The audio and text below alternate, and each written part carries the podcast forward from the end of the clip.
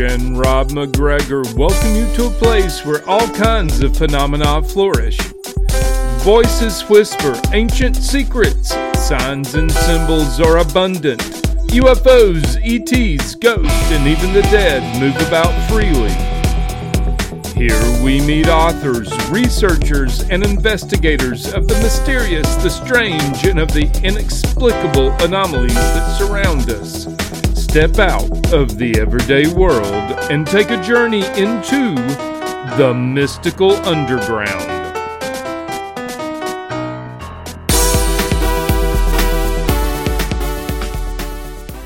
Welcome to the Mystical Underground. Thank you for joining us. This is Rob MacGregor and Trish MacGregor and our producer and tech magician John Posey.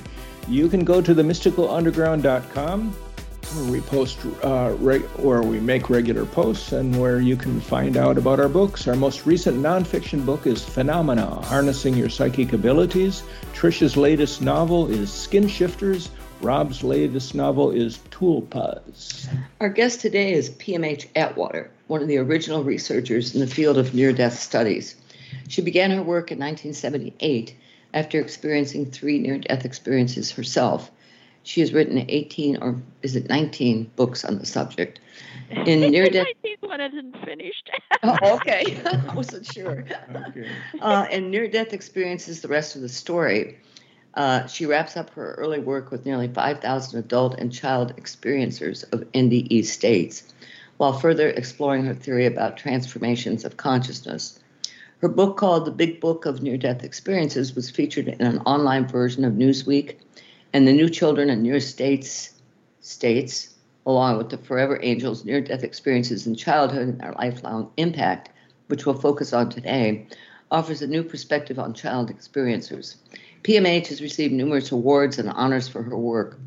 In 2010 she was awarded the nancy e. bush award for literary excellence and the lifetime achievement and special award, special services award both from the international association of studies she became a researcher in the field of NDE studies after hearing a powerful voice urge her on during her third NDE. She has a monthly newsletter you can sign up for free at www.pmhatwater.com. Yay, you're here. Welcome, PMH. Whoa. oh, um, I, I'm just, I feel so privileged to be with you. so 1970s. Uh, could you start by telling us about your own near death experiences? Oh, you're kidding. this is 1977. Okay, this is 1977. This is Boise, Idaho. Okay. This is in January, January 2 and January 4. Oh. So we're talking ice, we're talking snow, we're talking uh, really, really cold. and that's when I had my first one and my second one. The third one came in March. Oh, um, oh, the latter part of March.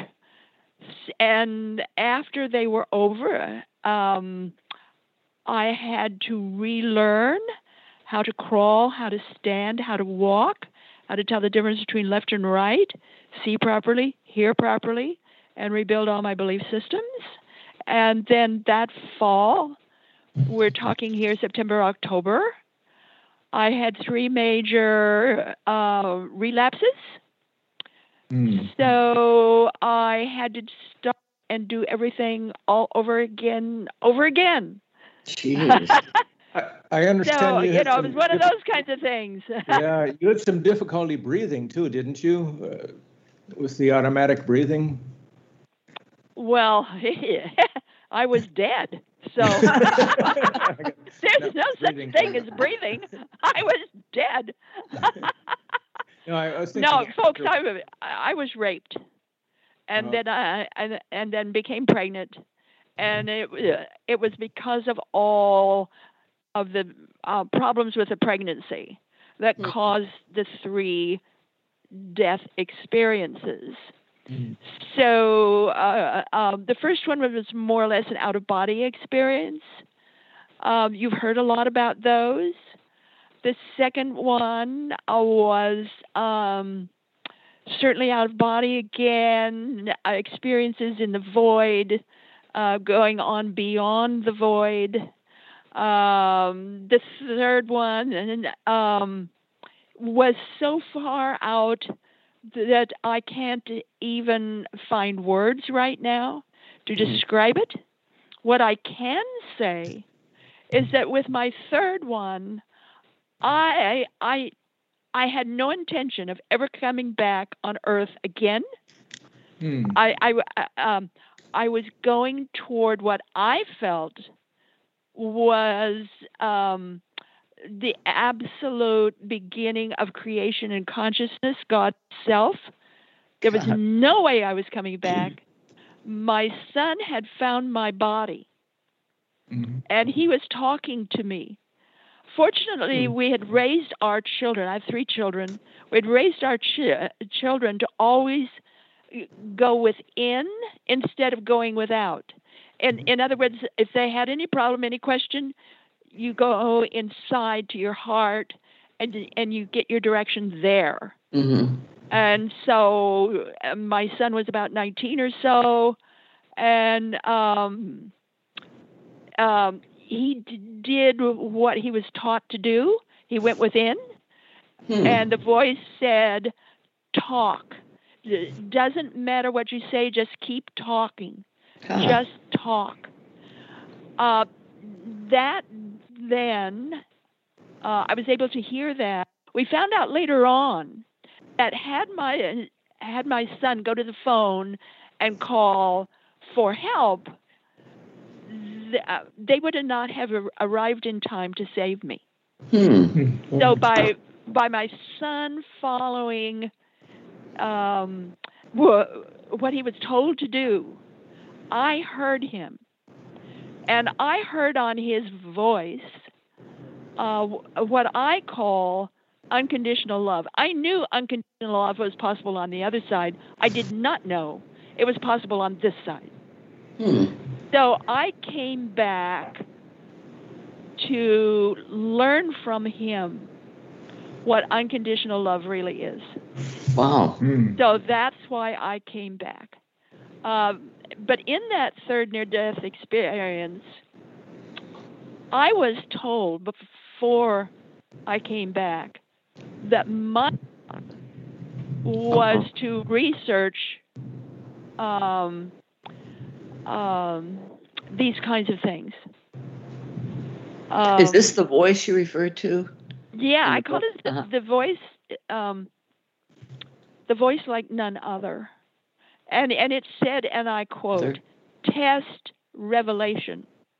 You are to do the research. One book for each death. Mm, it wow. did not um, it did not show me how to do this work. Um, but in in my heart, in in in within my being, I'm the cops. I'm a cop's kid. I was raised in a police station so I, I know I know police investigative techniques. So that's what I used. Mm-hmm. And um, you know, I I just um, the following year, 1978, I had met Elisabeth Kubler Ross at mm. um, uh, a, a, a, um, at the airport and um, I mean a chance meeting, a synchronistic yeah. meeting. Wow. Yeah, absolutely, absolutely.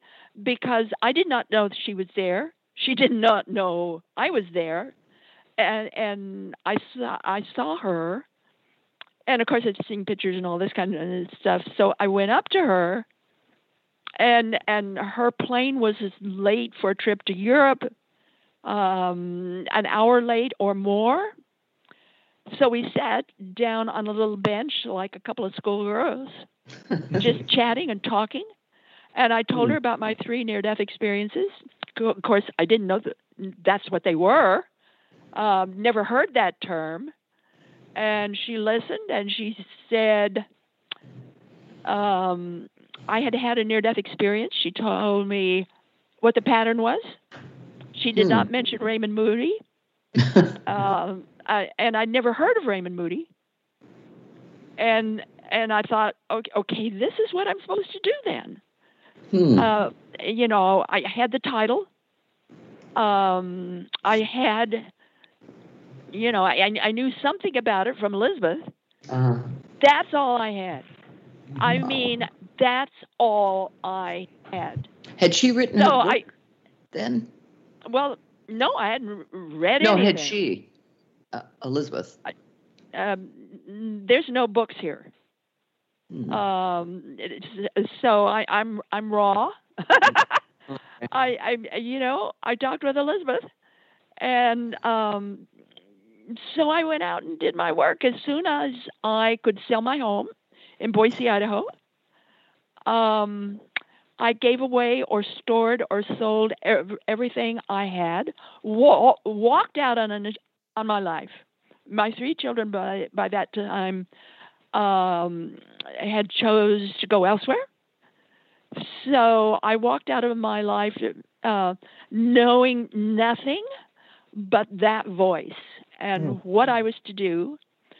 So I, you know, um, uh, zigzagged across the, the United States because my sense, my feeling was that I was to go across the United States and fulfill all of my childhood dreams and wishes. Mm-hmm. So I did, including going down to the bottom of the, the can, Grand Canyon. I, mm-hmm. I, you know, I'd always wanted to do that, so I did that. Um, and I had a thousand dollars in my pocket. That's it. Went to um, Washington D.C. because, well, I went to um, Falls Church. Um, I didn't know what Falls Church was. It, I mean, is that a town? I didn't even know it was a town, but I went there um, because that's where I was told to go. And I hmm. had a cousin that lived there. And so I stayed over um, uh, a week with them. And they informed me I needed to go out and find my own place. And so I did. I finally found um, a place to live and um, obviously I, I have to have a job. So, um, I have uh, what would we say? Uh, uh, uh, the, these people, these people that find you work. I went there. I took a test. Um, they said they would find me a job. So, um, you know, I just trusted that, and um, and uh, um, they found me a place to apply. I went there, and I, I no kidding, I haven't told this to anyone on planet Earth. It's going to be on my 19th book, but you're hearing it first. Oh, good. I, I went to the corner of uh, um, where was it? Well, anyway, I, I, I you know, I, I, I, would, I, I went to this job and I'm standing there in the doorway and uh, I'm seeing myself already there. I'm there at the desk. I'm walking around. I'm, I'm, um, I'm filing things in the filing cabinet. I'm talking to the bosses. And I'm standing there seeing this all happen God. and thinking to myself, how can this be? I'm already there, but I'm standing at the doorway. and, and then finally, finally, this boss says, Well, come in and we'll interview you. I thought, This is funny. So I went in, got my interview, and left. And, and these people had uh, more jobs that I was uh, to apply to. And I thought to myself, well, why should I apply to any other jobs? I already have this one. so I, I, I, I, I, um, I was in Dupont Circle. I just simply laid down on the grass and went to sleep. Put my purse over uh, my chest, laid down, went to sleep. And uh, when it was time to get up, got up and um, went to the phone and and called this employment agency and the, and they were, you know, they said you have this job, and I said, well, I know I have that job, and so I said I'll start at nine in the morning, and you know nobody knew anything, so at nine in the morning the next day, I was there, and um, I got the job. I stayed there, and um, I was there for a year. And and the message came or the feeling came. It's now time to go to Roanoke, Virginia. I did not know what a Roanoke, Virginia was, uh, and I went down there. Um, and um, you know, where do you live? What do you do? So um, I made I made a poster of of myself and what I was there to do, and uh, put it up in a in a church, a Unity church which I visited, and and people saw it on the on the bulletin board and said, "Oh, she's part of our family." So they called me and invited me to live with them, no rent. I went. I lived with them with the church? um, um, we all attended that church. Mm-hmm. And, um, geez, that's uh, the, the job I got took me all over um, from the Mississippi River east, all up and down. I, I worked for an interconnect company. Hmm. Um, that that's Ma Bell. Um, uh, before the divestiture, so I was working for them. So they sent me out all over uh, to do to train people to do the new computerized switching systems. Um, you know, can imagine that if you will. And everywhere I went, there were near-death experiencers.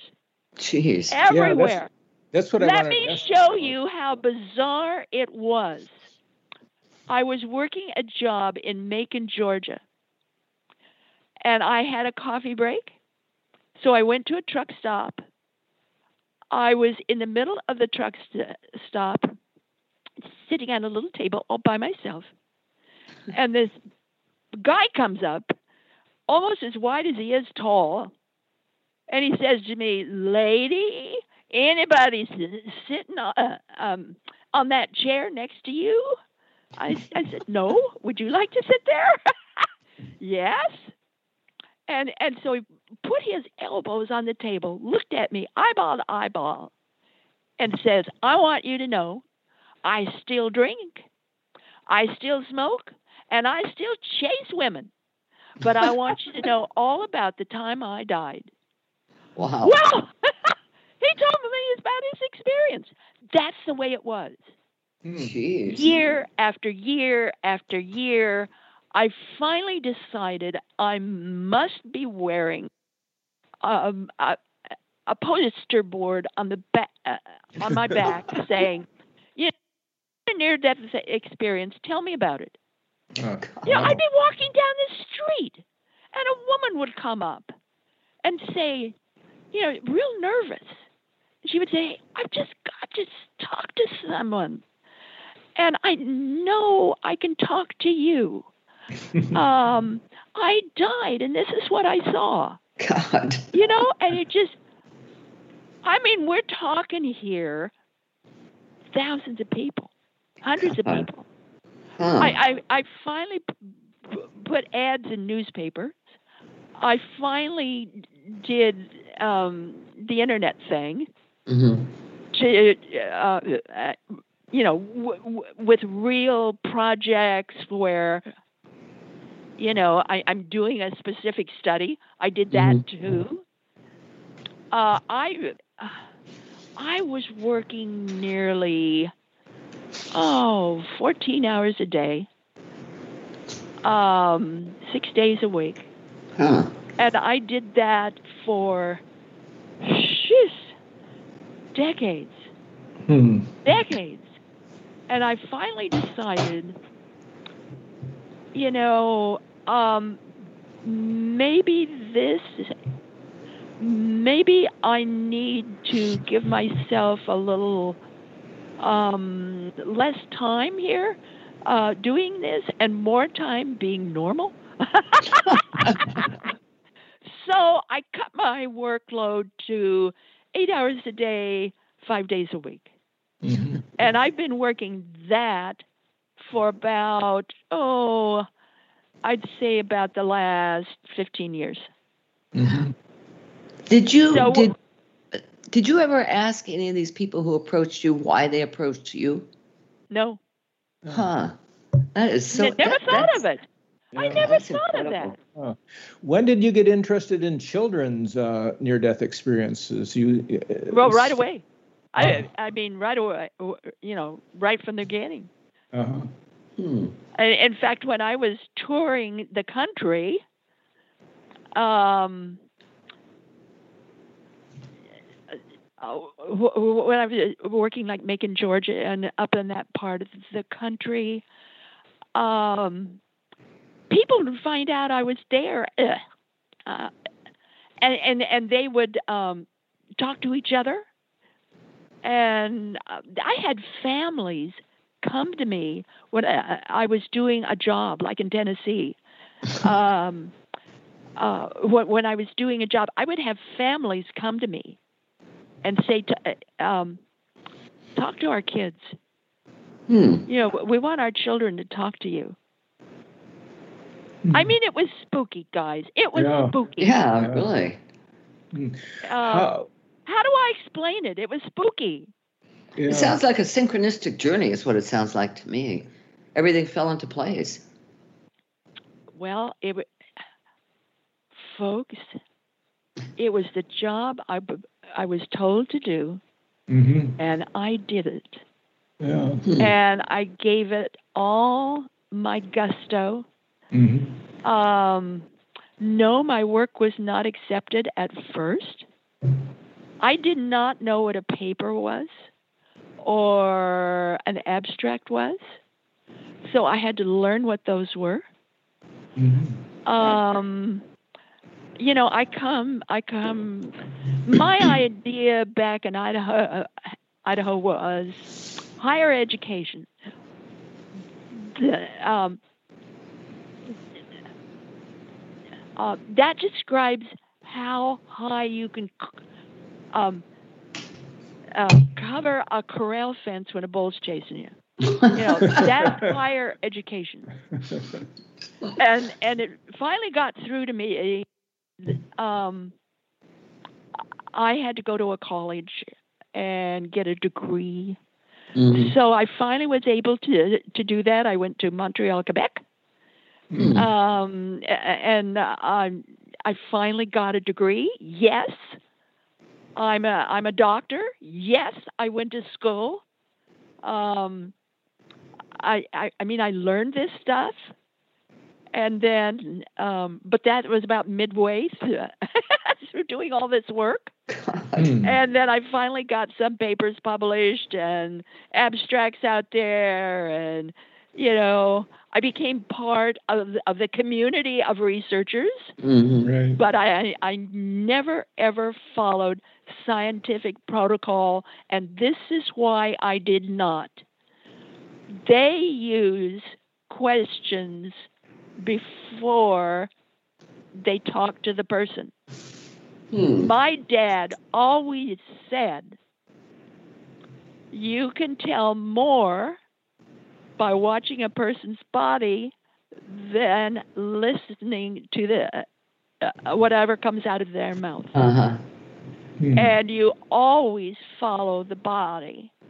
What a person is doing with their shoulders, their hips, their eyes, their you know, their neck, their mouth. And so uh, um, it, it, um, I went according to the person's words and their life and what what uh, what concerned them. I did not have a list of questions that matched a scientific protocol. Uh-huh. Mhm. I was always with the person. So I'm not uh, I'm not I'm not being some kind of doctor Right. that uh, um, that is um, that is fo- following a scientific protocol. No, I'm a doctor who is following the person. They're, uh, I'm in their family. I'm Mhm. talking Yeah. to their family and their children or their health caregivers. What Hmm. did you see? Yeah. So Uh, when when uh, how did how did you find the near death experiences for kids differ from near death experience for adults? Oh my. such a difference. Such a di- um Yeah, you mentioned they don't see the tunnel. for a child for a child that's like you know, seven, eight and above, they're they're kind of like an adult. Not not really, but but kinda. But if you get if you get a child an individual who who had their near death experience between birth and the age of five, sometimes six. These are people who had no before. Now think about that. They had no before. So they can't compare anything. Yeah. You you you, you get an older child or a teen or a tween or a young adult, they can compare. Right. But a, a little kid, they cannot compare anything to anything. And so when the, when you're talking to these people, um, it's a whole different ball game. It's a completely different ball game, and and you're going to get that in the Forever Angels near-death experiences in childhood and their lifelong impact. Um, certainly, I wrote the New Children and Near Death Experiences. So you might want to read that. There's a big resource section in the back of that book. But uh, uh, with that book, I went after anyone who had a near death experience between birth and the age of 15. Mhm. Well, most of my cases were between birth and the age of seven. Um, so I didn't have many teens and tweens. Mhm. Um, so I could use that research with the Forever Angels. Um, but again, when you're working with kids, um, you have to be really alert to what they're telling you or showing you. And at that time, I was working with uh, um, uh, kids from four and a half years old on. So when you're wor- working with a little kid, you're down on the floor with them because you can never have your eyeballs above them. Uh-huh. This is um, this is so true with, with, with children. You can never have your eyesight above them. If you do, then um, they might color their experience. It has to be eyeball to eyeball with Hmm. kids. Hmm. Uh, it's not. It's not that that's so with, with adults, but with kids, it has to be. Mhm. So so with uh, uh, with the Forever Angels, I did something different, and that is, I went after mature uh, little kids. In other words, those people who had a near-death experience between birth and the age of five. Um, I went after them when they were 50, 60, 70, 80, 80 years old. Huh. Uh, but they had to verify. They had to verify they had a near-death experience in those ages. I had one lady, 82 years old, who had a younger sister that remembered, Huh. And the younger sister validated her experience for me. Yeah, can you imagine that? But she did, and and so I asked them, all of them, um,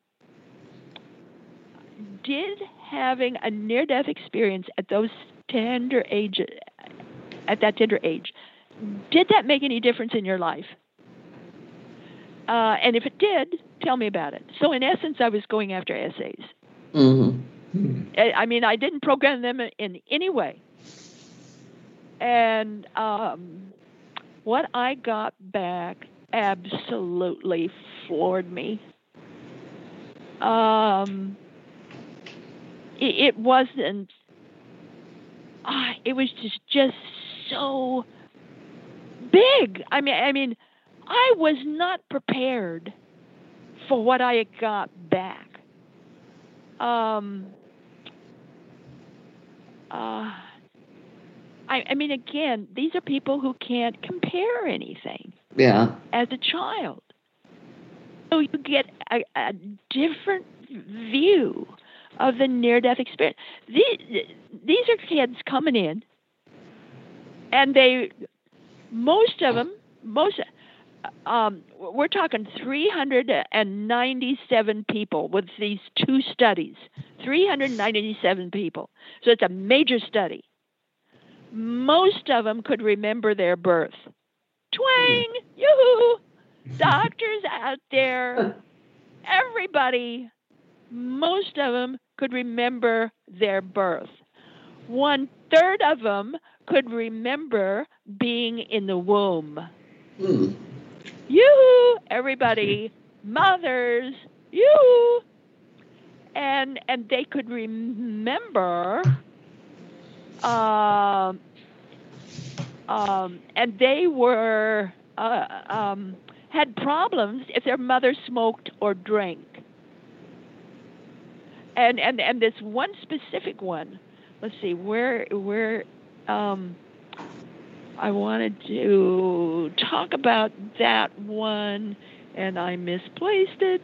Well, anyway, um, she um, she's in the womb maybe maybe five months, and her mother starts to smoke, and and and she's going um, she she she um um she she she she's trying to be smaller and bigger because she doesn't want that uh, awful stuff coming in again. Uh, be, because it's it she can smell it, she can taste it. It's filling the womb, and she doesn't like it. And and so you know, this is a warning for all mothers out there. For heaven's sake, don't smoke. Um, so the, these kinds of things make a really big difference. But the, the replies I got back, many of them were tear stained. They mm. were hmm. so tear stained, I could hardly read their essay. Um, people uh, who had never been able to talk to anybody under any condition, and now they could finally talk about their experience, and it just um, it just blew them away that that they could finally talk to somebody. I had two people, two, who could uh, uh, who could remember their conception. Wow. They were there when their parents conceived them, and mm-hmm. one of them, when they were when she was older, drew a picture about about it and showed it to her parents. Oh my God! And she was correct. Huh. The, the, the the position of mom and dad, yep. Wow. she was there. She saw it, and and when she was old enough to draw a picture, she did it and she mm-hmm. showed it to her parents, and she was correct. PMH. So I mean, uh, you know, that's, that's, pretty incredible. Yeah. So PMH, what what at what point do you think that the soul enters the fetus during the pregnancy? Oh, you know, we, we, we can't say that. Mm-hmm. Edgar Edgar Cayce said that you know, like maybe a couple of weeks before, maybe a couple mm-hmm. of weeks after. Um, I can't agree with anybody anymore hmm. because of what I, I found with my near death experience. I mean, many of them were there before pregnancy.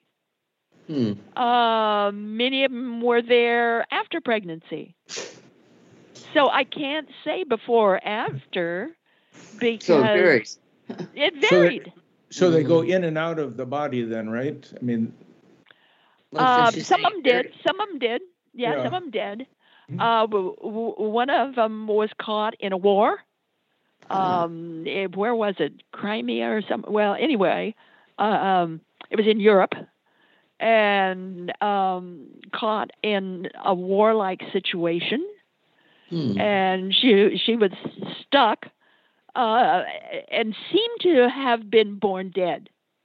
Oh wow. Uh, but but she was uh, uh, hovering above, watching everything, and doing everything she could to um, um, uh, uh, get the attention of the nurses. Um, th- uh, that she wasn't a, a, a dead baby. Yoo-hoo, yoo-hoo. you know, I'm still here. And finally, believe it or not, the mother of the mother, so it'd be the grandmother, um, knew about herbs. And she picked up some herbs, uh, boiled them, made some kind of um, tea, and was able to get that in this dead, supposedly dead baby, Huh. and the child revived Jeez. and, and and you know he, here, here's this child up on the ceiling yeah, seeing all of this and saying thank you grandma thank you grandma God. yeah i mean all all kinds of things happen but one of the things that really got me after the book is out the forever angels um, is now out it's been out now for about a year mhm. I had a man call me on the phone. Uh, I don't know how he got my phone number, but he did. Well, he was a cop. You know, police officers can do anything. And and he was a New City cop. He was in his late forties. He's crying. He got a hold of the book, read the book, and he said, "This is me. I went through this." Hmm. um, this is me. Thank you so much for telling me why I am so different. But what Because had he gone doesn't through? fit. He doesn't fit. None of these kids fit. Hmm. And and I'll tell you why. Let let's look at why they don't fit. Um, number one, most of them can remember um, a whole lot of things. Um, they they are smarter than the average kid. Hmm. They can take out of body experiences. Uh, um, um, they they go out of body f- fairly regularly. They know all kinds of things. Um, a lot of them can uh, uh, uh, the, the, the, um, they're, they're doing uh, all, all kinds of things by the first grade. Hmm. Uh, abstracting, they're abstracting by the first grade. A lot of them are born with synesthesia, which is um, uh, multiple sensing. Mhm. Uh, let me give you uh, um, Like they can smell music, right, or something like that. yeah. Hmm. Well, um, I'm not a near death kid, but I was born with synesthesia. So in the first grade, I was the only kid in class who who could, could um, sm- um, or who who could ta- who could taste color. Mhm. Yeah. and you know um hear hear mu- and hear music and uh, um see music and hear numbers so um you know i i stood out in class as a liar I had to. I had to. Really, I had to sit, sit on a tall stool in front of the class wearing a tall cap that said dunce on it as an Oh example God. of a bad child who told lies. By Jeez. the end of the first grade, I was so angry that I decided I would never be an adult when adult when I grew up because all adults are stupid. And that, that- that's probably why I be- became an inveterate researcher. yeah. Yeah, I Hmm. started researching things at the age of five, actually. Wow. PMH, I've been uh, communicating with a man who had a near death experience just a few months ago after being attacked by a huge shark, uh, Ooh, uh, Australia. Uh, on the Great Barrier Reef, and he lost Right. 14. He lost 14 units of blood. That's like all of his blood.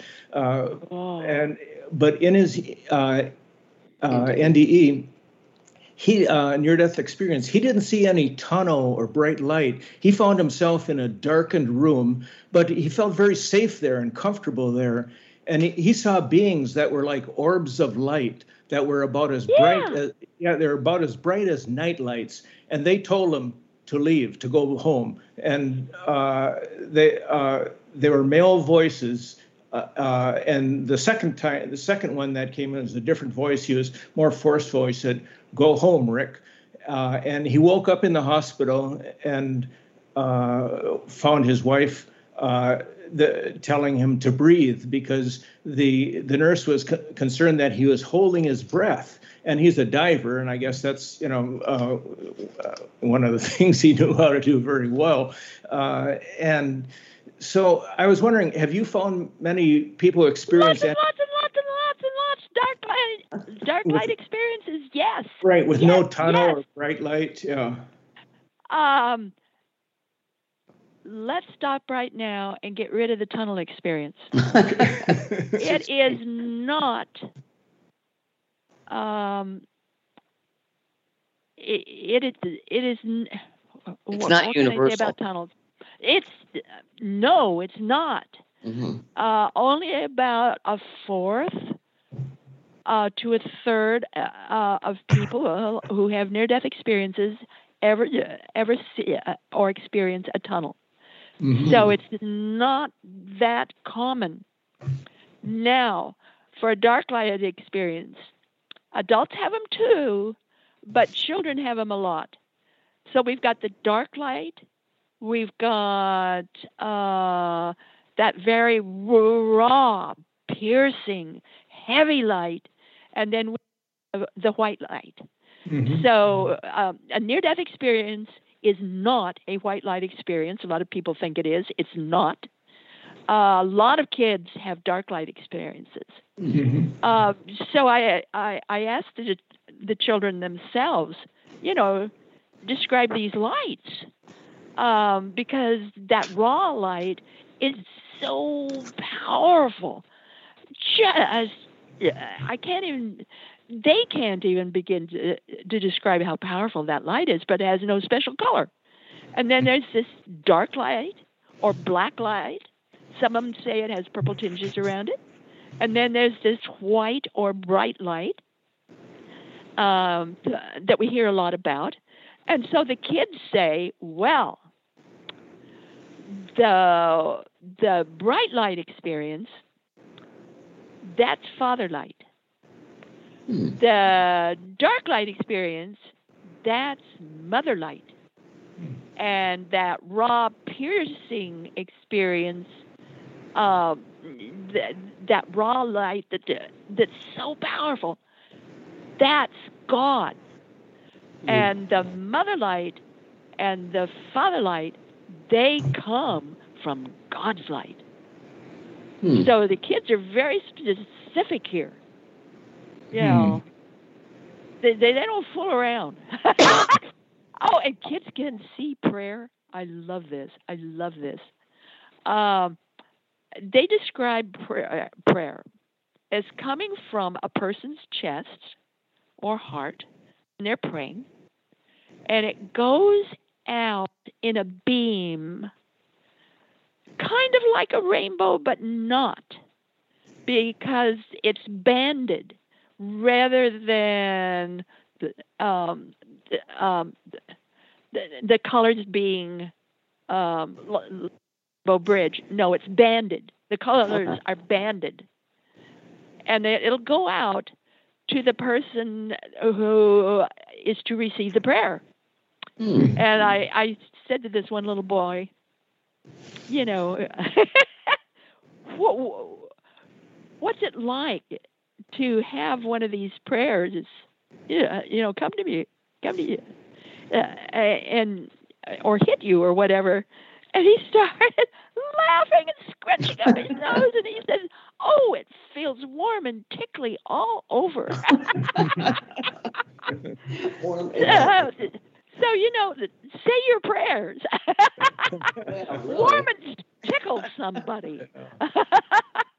Yeah, PMH, you write in your research that you found four types of NDEs. Uh, one is like an awakening, and I think that's what my friend uh, Rick experienced. Another, well, I just call it initial one. I call yeah, it initial. The initial it, one. It could be an out of body experience. Uh, it could uh, be the friendly dark, a voice, mm-hmm. whatever. Um, and um, there, there's seldom any more uh, more to it than that. Mm-hmm. But it it really affects people deeply. You know. Um, yeah. It really gets to their heart of hearts. Right. Yeah. And, he's been talking to me about this. Yeah. Yeah, and and the second one I would call the unpleasant or hellish. the trip, the to, trip hell. to hell. yeah, ex- experience. Uh-huh. And we do have those kind. Absolutely, we do have them. Um, and um, many people who have that kind of unpleasant experience, they'll go th- uh, through their life and um, be, being puzzled by that mm-hmm. or having problems with that kind of light.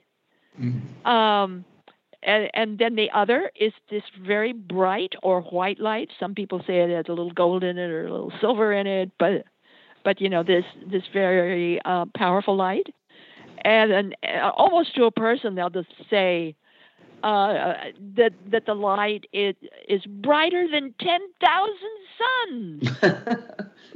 like but, a, like a Christmas know, city, I've heard it described. Yeah, but but it but it but it doesn't burn. It doesn't hurt you. Mm-hmm. Uh, but it's it's this really really bright light. Mm-hmm. Um, in my research base, about oh I don't know 46 47 percent had that. Um, there weren't that many in in, in my hellish experience, or uh, I shouldn't call it hellish because it's not always hellish, uh, but unpleasant. One out of seven in my uh-huh. research base had that. Uh, with um, uh, um, the, the, more pleasant or heavenly type, uh, uh, you know, about 46%, something like that. And then you have what I call the transcendent experience. And these are um, these are what I seldom are they ever personal. The transcendent is seldom personal. You, you get the unpleasant and the pleasant. Those are the personal ones where you get uh, the life review. Mm. You don't get that with um, you know the initial experience or, or uh, the transcendent experience. Mm-hmm. These are uh, people that are are are told they have a specific job to do. Get out and do it. mm-hmm. uh, and so the, these these are the you know the world changers, if you will. Um, and those are the four kinds I, I ran across. Yeah, but a lot of people don't want to go back, right? I mean, they they they feel more at home where they're in this experience and don't want to go back. Oh my goodness, yeah. my goodness, especially with children. Uh-huh. That's a big issue with children, especially the, the uh, one to five group. Mm-hmm. Um, l- let me give you a, a number here. Um, w- w- with my children, 397, uh, you know, major study. 74% had very successful lives and careers afterward. Mm-hmm. So remember that 74%. That same figure, 74%, were suicide prone. Wow. Wow. Uh. Now, now let let's stop here, and and and and look at this. Um, um, for, for, for, for children, they have no way to really process something like this. Even growing up, they still have problems uh, processing this. Um, the after effects are extensive, whether we're talking adult or child, doesn't matter after effects. You you've got physiological after effects. You've got psychological after effects. With the physiological uh, after effects, um, there are changes in the brain. There are changes in the nervous system and the digestive system and skin sensitivity. Hmm. So we're talking major changes here sometimes those are uh, you can handle those, and sometimes you can't. And with children, um, uh, the, the biggest thing with kids is what I call out of the mouth of babes syndrome. Mm-hmm. You know, with kids, you want to hear all about it. You know, out of the mouth of babes, you want to hear the stories. right. Uh, but what about kids? Um, 10 years later, 15 years later, 20 years later, what is it going to be like with the kid? Remember that police officer in New York? It's not necessarily helpful. Um, uh, I have a whole chapter in the book uh, so uh, I, am alerting anybody who's, who's a counselor or a therapist, read that chapter. It's called uh, PD, PTSD versus NDE. Hmm. We, we, we, don't know about kids. Uh, hmm. kids are looking at this kind of thing and, and, and they're thinking, whoa, that was a wonderful, wonderful thing. I want to go back. And but they weren't breathing. And now that they're breathing, they're not there anymore. Hmm. So for a child, they they will think, "Oh, if I stop my breathing, I can go back there." See, a kid doesn't know the difference. Right. So um, with the PTSD versus uh, 34% were positive about having an NDE, 61% were negative because growing up and finding their place in life was just too difficult. Mm. So it's, re- uh, and I'm saying with kids, you got to read that book, The Forever Angels, and um, it would be very helpful if you read the other one, um, you know, the new children and near-death experiences, because uh, in the back of that is all kinds of suggestions. And, and, and the biggest one, the biggest one is the most simple. Teach children visualization techniques. Mm-hmm. That's all you have to do. Teach them a visualization te- uh, technique where they can go back, stay for a little bit, and uh, and then come back here, and and uh, impress up- upon them that here and now this is where you need to be, but go back there and um, replenish yourself. That will be helpful.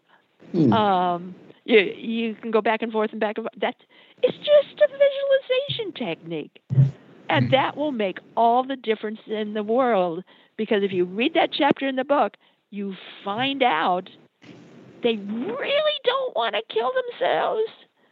But what they want is that kind of of that kind of of memory um uh you know they want they want that kind of familiarity again. Um, they, frankly, they miss heaven. Hmm. And they miss heaven. That that's yeah. all. That that's what it's all about. Yeah. You wrote a book called Children of the Fifth World, a guide to the coming yeah, changes in human the consciousness. New kids. What changes uh, do they foresee for the human race? Oh, another show. Yeah, right. You want another show. Yeah, that's yeah. We should have you uh, but but one of those things, one of the those things has certainly come true, uh-huh. is um, the new kids uh, have a completely different idea of sex hmm. and being in the body and uh, yeah, and that's what we're seeing here. So many of them taking sex changes, you know. Um, um, we now have all kinds of words for um, sex now and and and sexual right. partners. Yeah. So that's one one of the the changes that they're mm-hmm. bringing about. Mm-hmm and I'm not happy with that. I I, I don't think anybody else is either. Or uh, uh, um, uh, well, I don't mean that, but um, you know, most of us aren't um, that happy with all these kinds of, uh, of changes that they mm-hmm. want. But that's what they're bringing. Yeah, that's part of being one of these fifth world kids. So good. Huh. Go read the book. right. yeah. And have you you encountered any cases where two experiencers get married and uh, their mutual experiences played a significant role in their relationship? Has that ever happened? Yes, it has. Ah. Um, cool. and um, sometimes it's been helpful, and sometimes it has not. Uh, oh. Why? Because they have different experiences, or? Well, they divorced. So, so. They, mm-hmm. they they just couldn't handle it. Uh, huh. Yeah. Sometimes it was helpful, and sometimes it was not. Hmm. It's interesting. Well, now, what happens to kids who, say, die in vitro and don't come back? What What are they on the other side? Are they just? Well, let's stop here, and and let let's just stop here right now. Okay most of these kids coming in who have a near death experience um, how, do, how do I how do I put this into words? Um, some of them remember past lives, most mm-hmm. don't. If you read the book, mm-hmm. it's all spelled out in the book. But most of them remember oh, what call it? A river of of consciousness, mm. or a river of, of Lum- luminous life stream. You've written. Yeah, a luminous light stream, mm. and that's where they want to be. Yeah. And every once in a while there'll be a dip in this, this in the stream. That's alive and they'll come in, and then they go back up to the live stream. They, they, don't, don't have a consciousness or an understanding that we do. Mm-hmm. Their understanding is that live stream. Huh. Mm-hmm. So, um, well, what their, happens in this live their stream? Their world is the live stream. Excuse me? What, what, what happens in this live stream? I mean, what what is it like? well, it's they describe it as wonderful. They'd rather be yeah, there. I mean, how can I find words for that, guys? Right. Yeah. I'm just curious. I mean, you know, you have one one visual visual of this. It's like, okay, a luminous live stream. What happens in the live stream? Well, it's it's it's it's perfection. uh huh. So, Oh. h- h- how do you describe perfection? Wow. Right. I, I I'll put you on the on the docket here. How do you describe it? I don't You know. know, I mean, I don't I know was how to describe it. Yeah. I was just thinking, okay, suppose you had a novel that was that took place in this live stream. What would the live stream be like? Yeah. You know, Mm. that's where my mind goes. Yeah. Well. Yeah. Hmm. Is, well, is it well, well. creative? I- If you're going to get, get back to my own near-death experiences, Mm-hmm. I'm going to say that it's simply beyond words because it's beyond, beyond, beyond. Mhm. Hmm. Um, Yeah. Yeah, I, I, I'm I'm trying to give words to that in my nine, in my 19th book, the bo- one I'm working on now. Mm-hmm. Um, yeah, you should have a which is, chapter which is just about my life, my research, and my deaths. Um, yeah, I, I tried to, to and had problems with that. I see why. Hmm. so I'm not sure how I'm going to handle that. We'll look forward I mean, to I your tried. forward to your next book. Do you have a title for it yet? Yeah, but I can't tell you the title yet. Okay. Okay. We'll, we'll watch. Sorry, Yeah. sorry. Well, Well, thanks. look, get Yeah, get keep- get on get a yeah get on my my my newsletter. Yeah. Yeah, that's what we- www.pm You can get on it right now Okay. and um, get over do. to newsletter and and sign up for the newsletter. It's free. It, it, but I tell everybody it's only for the curious. Yeah. Uh, real Because if you're not curious, you're not going to like it. real Yeah, quick, go ahead, I'll tell you real that quick, right now. real quick, PMH. You you dropped out when you gave your website, so so give it again Yeah. if you don't mind.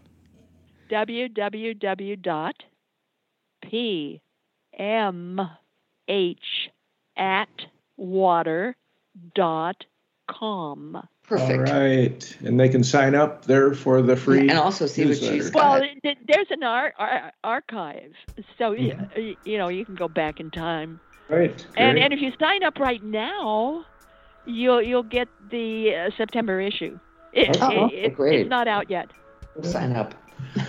well, thank you for Oh, very much great. for Thanks so coming much. on. Well, look, I tried. I tried. Oh, this is fascinating. You did great. We enjoyed it. Woohoo! And I- I Well- think the, the precursor was losing power, and then it miraculously came back on, so we didn't have to Just in, reschedule. just in time, yeah. Yeah, well, uh, yeah, that worked out, didn't it? It did. Thank you, God. Thank Thank you. you, God, thank you. for your surprises and your miracles. okay, goodbye now. Thanks to all of you. Have a good weekend. Take care. You too. All right. Bye. Bye. Oh, we'll send you the link.